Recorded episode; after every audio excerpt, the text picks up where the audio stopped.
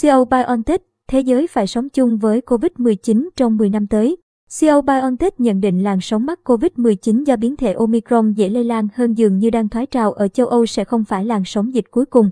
Ngày 17 tháng 2, Giám đốc điều hành CEO và là đồng sáng lập hãng sản xuất vaccine BioNTech của Đức Ugur Sahi đưa ra nhận định rằng thế giới đang có sự chuẩn bị tốt hơn để ứng phó với các biến thể trong tương lai của virus SARS-CoV-2. Theo ông Sahi, thế giới sẽ phải quen thuộc với thực tế rằng chúng ta sẽ phải sống với virus SARS-CoV-2 trong 10 năm tới. Ông cũng nhận định làn sóng mắc COVID-19 do biến thể Omicron dễ lây lan hơn dường như đang thoái trào ở châu Âu sẽ không phải làn sóng dịch cuối cùng. Việc các biến thể mới xuất hiện là không thể tránh khỏi bởi virus sẽ tiếp tục đột biến, dẫn đến các đợt bùng phát dịch mới.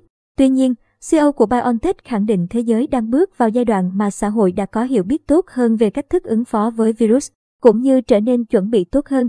BioNTech và công ty dược phẩm Pfizer Mỹ đã cùng phát triển vaccine theo công nghệ mRNA đầu tiên chống virus SARS-CoV-2 gây dịch COVID-19. Đến nay, hai doanh nghiệp đã bán được hơn 1 tỷ liều vaccine phòng ngừa chủng ban đầu của virus SARS-CoV-2 và hiện BioNTech đang nghiên cứu vaccine dành riêng cho biến thể Omicron.